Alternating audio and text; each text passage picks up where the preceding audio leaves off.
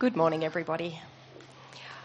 We're going to start our reading this morning with Revelation 21, starting at verse 4 to verse, uh, sorry, verse 1 to verse 4. And I wasn't awake at midnight. Hope I can get through it. I should be refreshed. Okay. Then I saw a new heaven and a new earth. For the first heaven and the first earth had passed away, and there was no longer any sea. I saw the holy city the New Jerusalem, coming down out of heaven from God, prepared as a bride beautifully dressed for her husband. And I heard a loud voice from the throne saying, Look, God's dwelling place is now among the people, and he will dwell with them. They will be his people. And God himself will be with them and be their God. He will wipe away every tear from their eyes. There will be no more death, or mourning, or crying, or pain for the old order of things has passed away. And now, Psalm 77 through to verse 20. For the director of music, for Jeduthun of Asaph, a psalm. I cried out to God for help. I cried out to God to hear me. When I was in distress, I sought the Lord. At night, I stretched out untiring hands and I would not be comforted. I remembered you, God, and I groaned. I meditated, and my spirit grew faint. You kept my eyes from closing. I was too troubled to speak. I thought about the former days, the years of long ago. I remembered my songs in the night. My heart meditated, and my spirit asked, Will the Lord reject forever? Will he never show his favour again? Has his unfailing love vanished forever? Has his promise failed for all time? Has God forgotten to be merciful? Has he in anger withheld his compassion? Then I thought, To this I will appeal. The years when the Most High stretched out his right hand, I will remember the deeds of the Lord. Yes, I will remember your miracles of long ago. I will consider all your works and meditate on all your mighty deeds. Your ways, God, are holy. What God is as great as our God? You are the God who performs miracles. You display your power among the peoples. With your mighty arm, you redeemed your people, the descendants of Jacob and Joseph. The waters saw you, God. The waters saw you and writhed. The very depths were convulsed. The clouds poured down water, the heavens resounded with thunder. Your arrows flashed back and forth. Your thunder was heard in the whirlwind. Your lightning lit up the world. The earth trembled and quaked. Your path led through the sea, your way through the mighty waters. Though your footprints were not seen, you led your people like a flock by the hand of Moses and Aaron.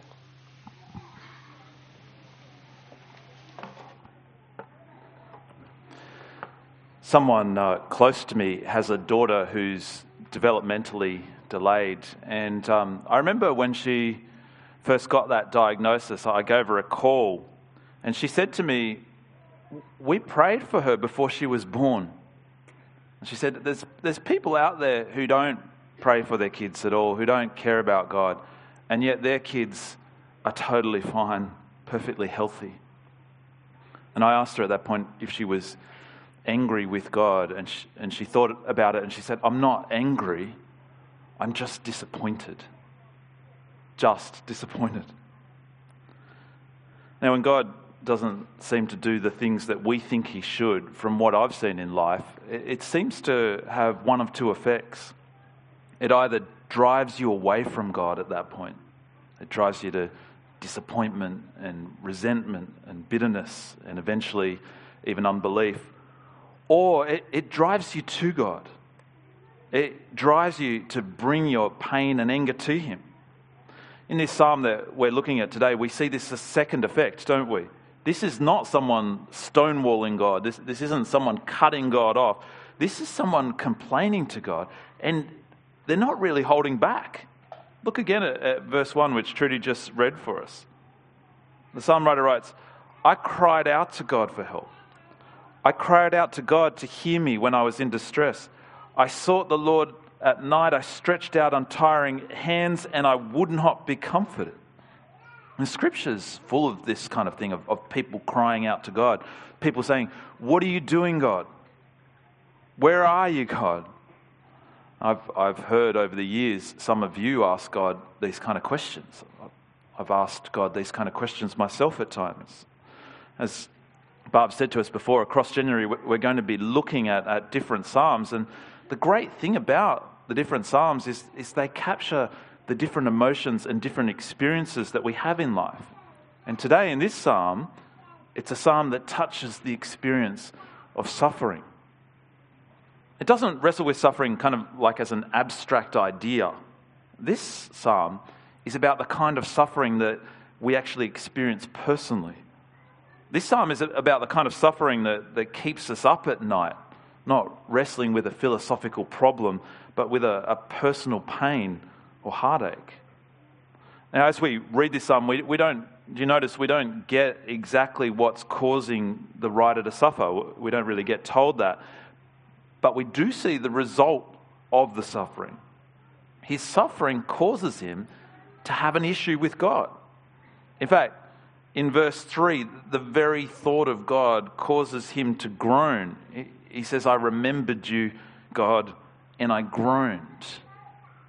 And his suffering causes him to question. It's like he, he's lying there, unable to sleep at night, and the questions are just racing through his mind like they do, tormenting him. And look at the questions in verse 7. Look at how pointed and almost accusing they are. He asks, Will the Lord reject forever? Will he never show his favor again? Has his unfailing love vanished forever? Has his promise failed for all time? Has God forgotten to be merciful? Has he, in his anger, withheld his compassion? This is really bold crying out to God, don't you reckon? Now, these, these questions that the songwriter is asking, they, they give us a bit of a clue as to the suffering actually that he's facing. Because his questions are all about God's rejection, they're about God's love withdrawn, God's promise failing.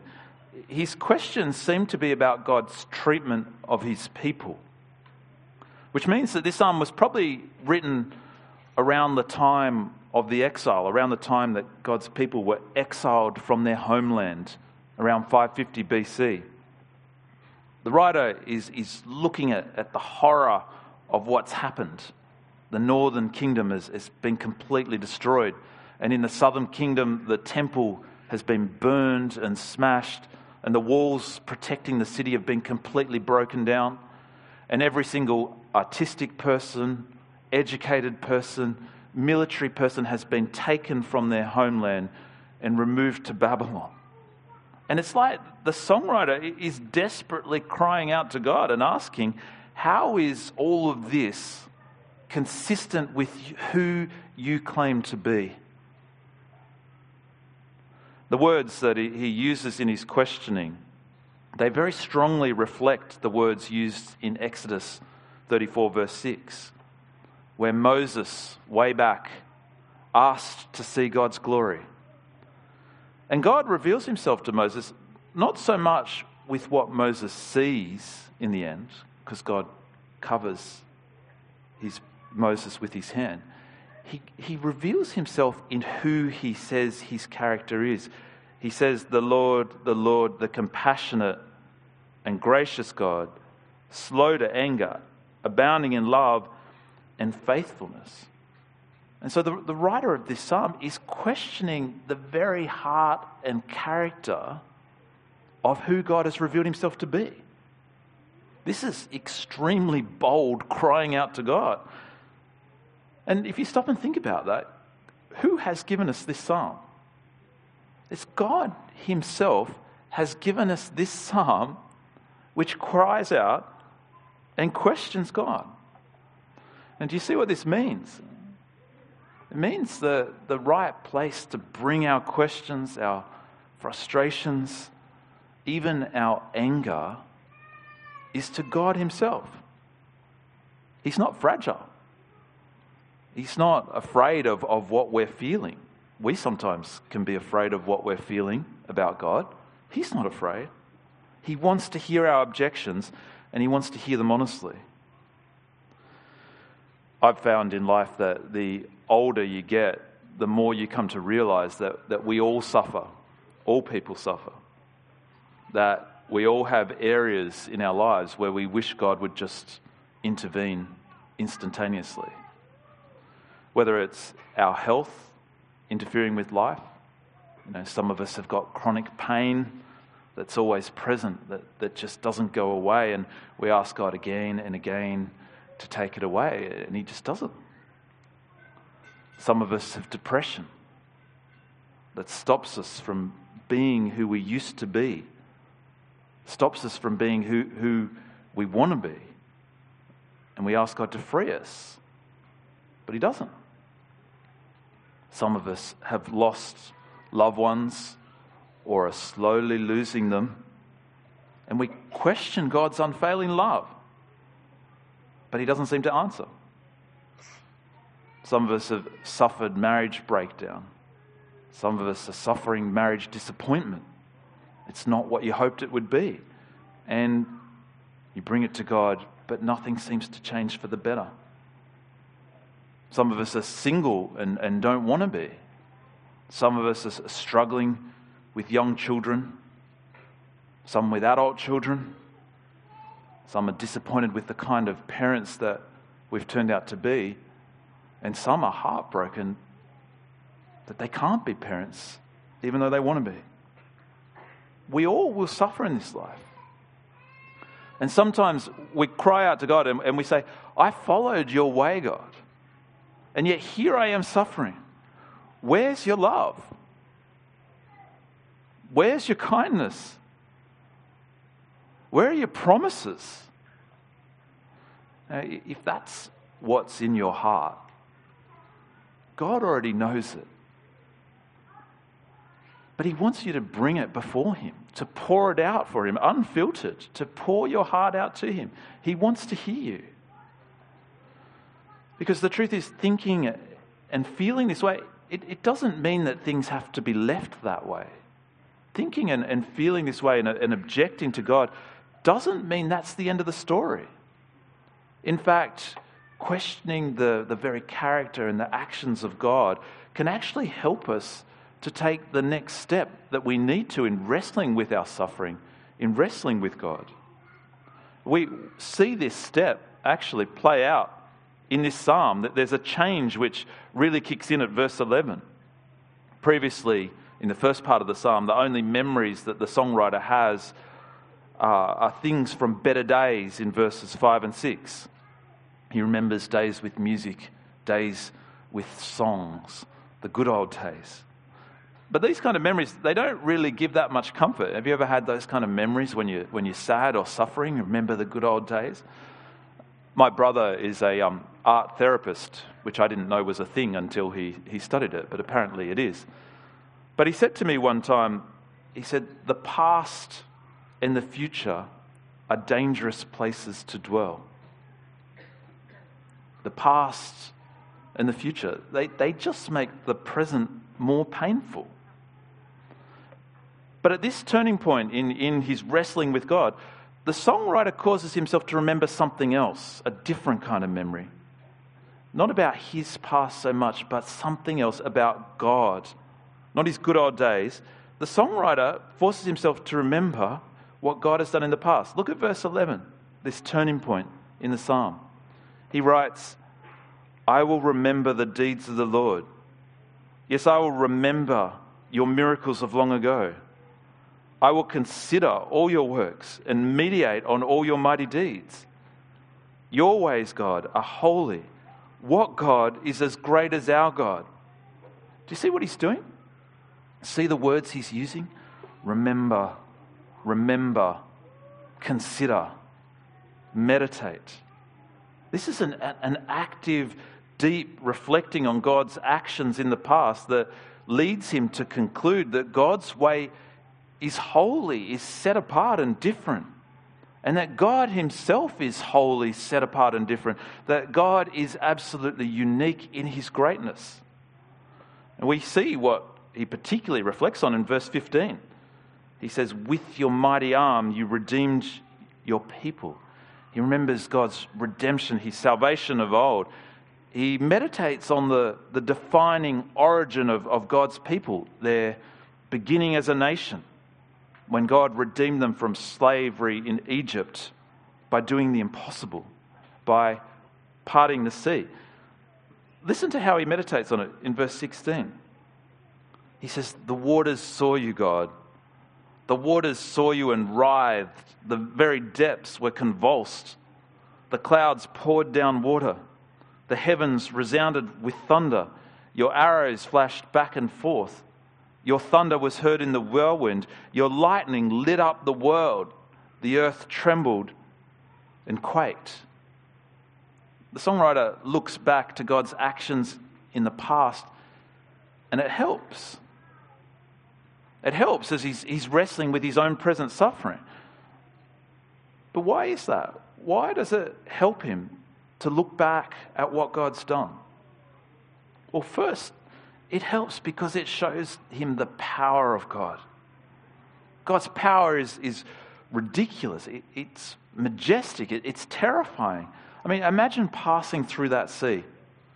Imagine the wall of water on the one side and the wall of water on the other. Imagine the darkness as the storm clouds cover the sky and, and in the shadow of those, those waters, with the only light coming from lightning lighting up the world. Now, I bet you as they walked through the depths of that sea, they had no doubt that God was walking before them. But how does that help him now, thousands of years later? It helps him, and it helps us to see that God's not quiet because he's incapable. If back then God could break into action and, and, tear apart the sea like he did, then there can be no doubt that he can do he has the power to do it again. God can heal in an instant. He can repair relationships in an instant, cure addictions, bring justice. In our suffering, there's no doubt that God can act. But of course, the next question that pops into our mind is well, then why doesn't he? Is he perhaps not good? And again, looking back here helps the writer and, and helps us too. Because looking back, he sees again the character of God. Look at verse 19. He writes, Your path led through the sea, your way through the mighty waters, though your footprints were not seen. You led your people like a flock by the hand of Moses and Aaron. He remembers that, that God uses his power for the good of his people. In the terror, there is God going just ahead of them, shepherding them, even, caring for them, redeeming and rescuing them. God is able and God is good. And so the real question is does God change? Is that why God doesn't act when he wants him to? Now, this psalm, you would have noticed as it, as it was read, it, it kind of raises this question, but it doesn't really answer it here, not in this part of the Bible. It, it doesn't really answer it. it. It hints that God will act, and he'll act for their good. But that's about as strong as it gets in this psalm. But we today don't rest on hints we get to see even more of the picture than this songwriter. As we wrestle with our own suffering, we look back to an even greater origin story than the songwriter. We look back to an even greater redemption.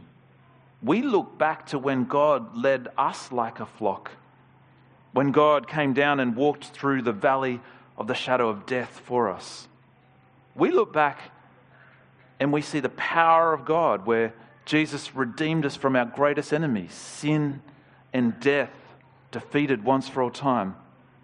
And we look back and we see God is good because we see in Jesus God enter into our mess to end it. We see at the cross that, that God will never give up on his people.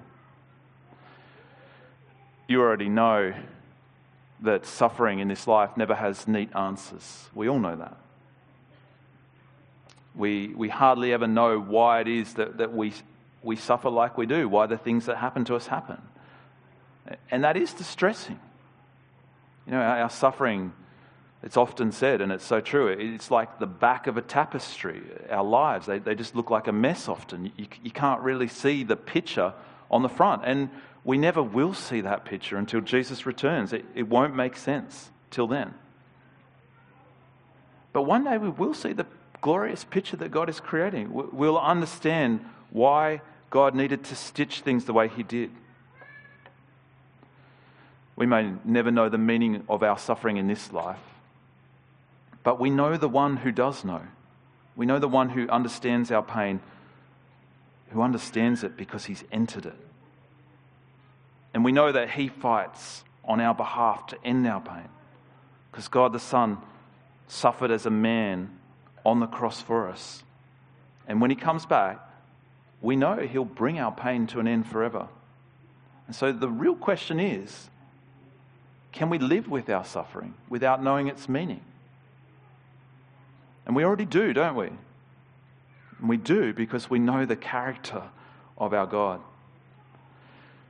I want to spend the, the last few minutes just thinking through a little bit more practically how we can help each other, help ourselves, and help each other to wrestle with our sufferings now. And the, and the first thing I want to say is that this psalm kind of guides us in is, is to acknowledge your suffering.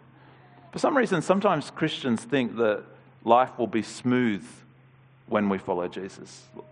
You know, when I was young, I used to think this way. And you kind of think, where does this idea come from?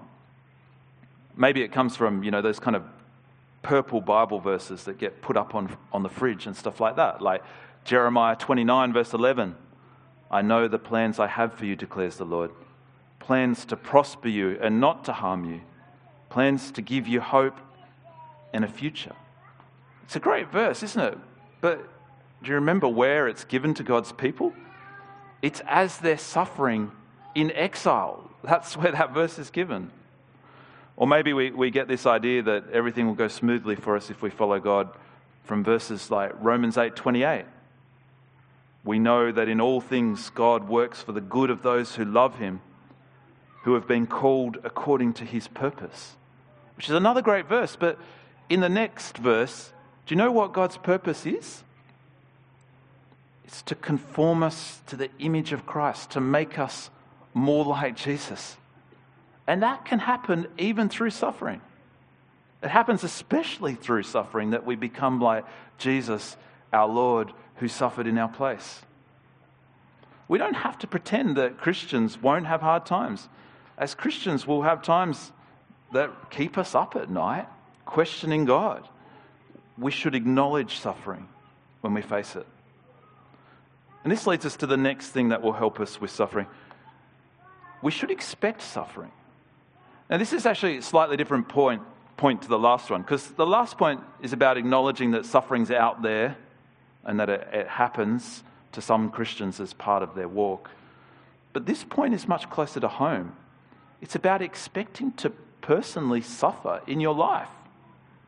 Now, I'm mostly speaking to those under 30 here, those in their 20s and um, teenagers, because the rest of you, I think, have already discovered this. Because the older you get, the, the more you see that everyone suffers in some way. So if you haven't seen that yet, expect to suffer. Don't be surprised by it.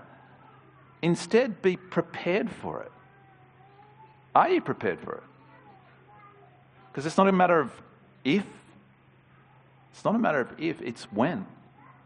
Prepare yourself now for suffering. How are you going to handle it when it comes?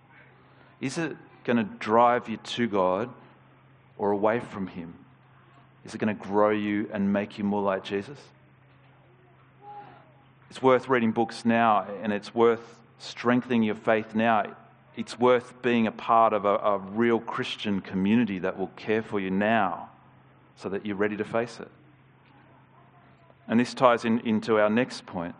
The next thing I want to say about suffering is to accept it in a way, we actually need to embrace it, not as a friend, but as a reality. Sometimes we ask God to take our, our problems away from us, and sometimes He does. But sometimes He says no. And in that case, we don't want to gloss over our suffering or, or pretend that it's not there, but neither should we wallow in it. as much as possible, we need to accept it and, and get on with life, knowing that God's at work in us by His Holy Spirit, even through suffering. But a big part of, of accepting suffering is actually being realistic about it. We're limited, finite people, we're broken. So, what I'm saying is that part of accepting our suffering is actually to realize that it's going to have an impact on our lives. If you've been hurt and betrayed and let down by someone, it has an effect on you and how you relate to others. If you have chronic pain, it, it impacts you. And so you need to go easy on yourself and easy, we need to go easy on each other. You know, so often we presume to know each other's stories, but we don't know each other's stories. You don't know if, if, if someone today after church, uh, when they're a bit irritable, we don't know if that's coming from a place of dealing with chronic pain or not being able to hear properly, feeling cut off. We need to go easy with each other. We need to carry each other's burdens. We need to bring them to God, but also bring them to each other and allow each other to help. And this brings us to our final point when we suffer, we need to try and see it from God's perspective. Now, this is hard, partly because what suffering does is it really closes down your world in on yourself. Your world shrinks so that all we think about is, is our pain, our struggle, ourselves. And it's, it's hard to see or hear anything else. And part of the answer is to lift our eyes not deny our suffering or pretend that it's insignificant, but part of the answer is not withdrawing within, but looking to God. Do you notice the way the psalm does this, the progress that the songwriter goes from his eyes on himself to lifting them to God and meditating and remembering? Now, to help us see things from God's perspective, the first thing we need to do is bring our suffering to God, ask God the difficult questions. Maybe even write them down, but voice them somehow. God wants to help them, hear them, and it actually helps us to hear them too. And as you're, you're questioning God and His character, do what the songwriter does look back. Look back to your origin. Look back to Jesus there on the cross for you, suffering in your place. God in human flesh suffering for our sake, our sin, His love alone holding Him on the cross in order that He might be able to end our suffering. Look back and then look forward to where He's taking it the end of all suffering. Whereas we heard before, God will wipe away every tear from our eyes, and there'll be no more sadness, sickness, or death. as we see suffering from God's perspective, our own suffering, it also means we need to see each other's suffering from God's perspective too. Have you noticed? I've noticed it within myself, but maybe you've noticed it within others or yourself that when someone else suffers, part of you wants to just run away from that suffering because you don't know what to say and, and you don't know what to do. You don't feel like you've got the answer. Well, if we see things God's way, we won't run from each, each other's suffering. We'll actually run to those who are suffering. Not because we think we're the answer, but because we have a heart like God that goes out to them and we know that God has the answer. Sometimes suffering can be a very lonely place, and we can either make that better for each other or worse for each other. We need to walk with each other through suffering. And we actually need to let each other cry out in anger to God, even through those times. Because God can handle it. And God alone has the answer to our suffering. Let me pray for us. Father, we stand in awe of the kind of God you are, your power that at the cross you could overcome sin and death and be resurrected back to life in the Lord Jesus Christ. Lord, your power is astounding. but also astounding is your love. That you want to hear our suffering, that you care deeply about our struggles, even our self inflicted struggles, Lord. Your heart is with us. Lord, help us to bring our suffering and struggles to you, knowing that you understand them, that in Christ you have entered into the mess of this world, and knowing that you have a plan that will bring an end to all pain. Lord, help us to long for that day when Jesus returns and you welcome us into an eternity where suffering is done away with. In the meantime, Lord, help us to walk together through suffering, to run to each other in suffering, and not to leave each other alone in the loneliness that it can bring. And we pray this in Jesus' name. Amen.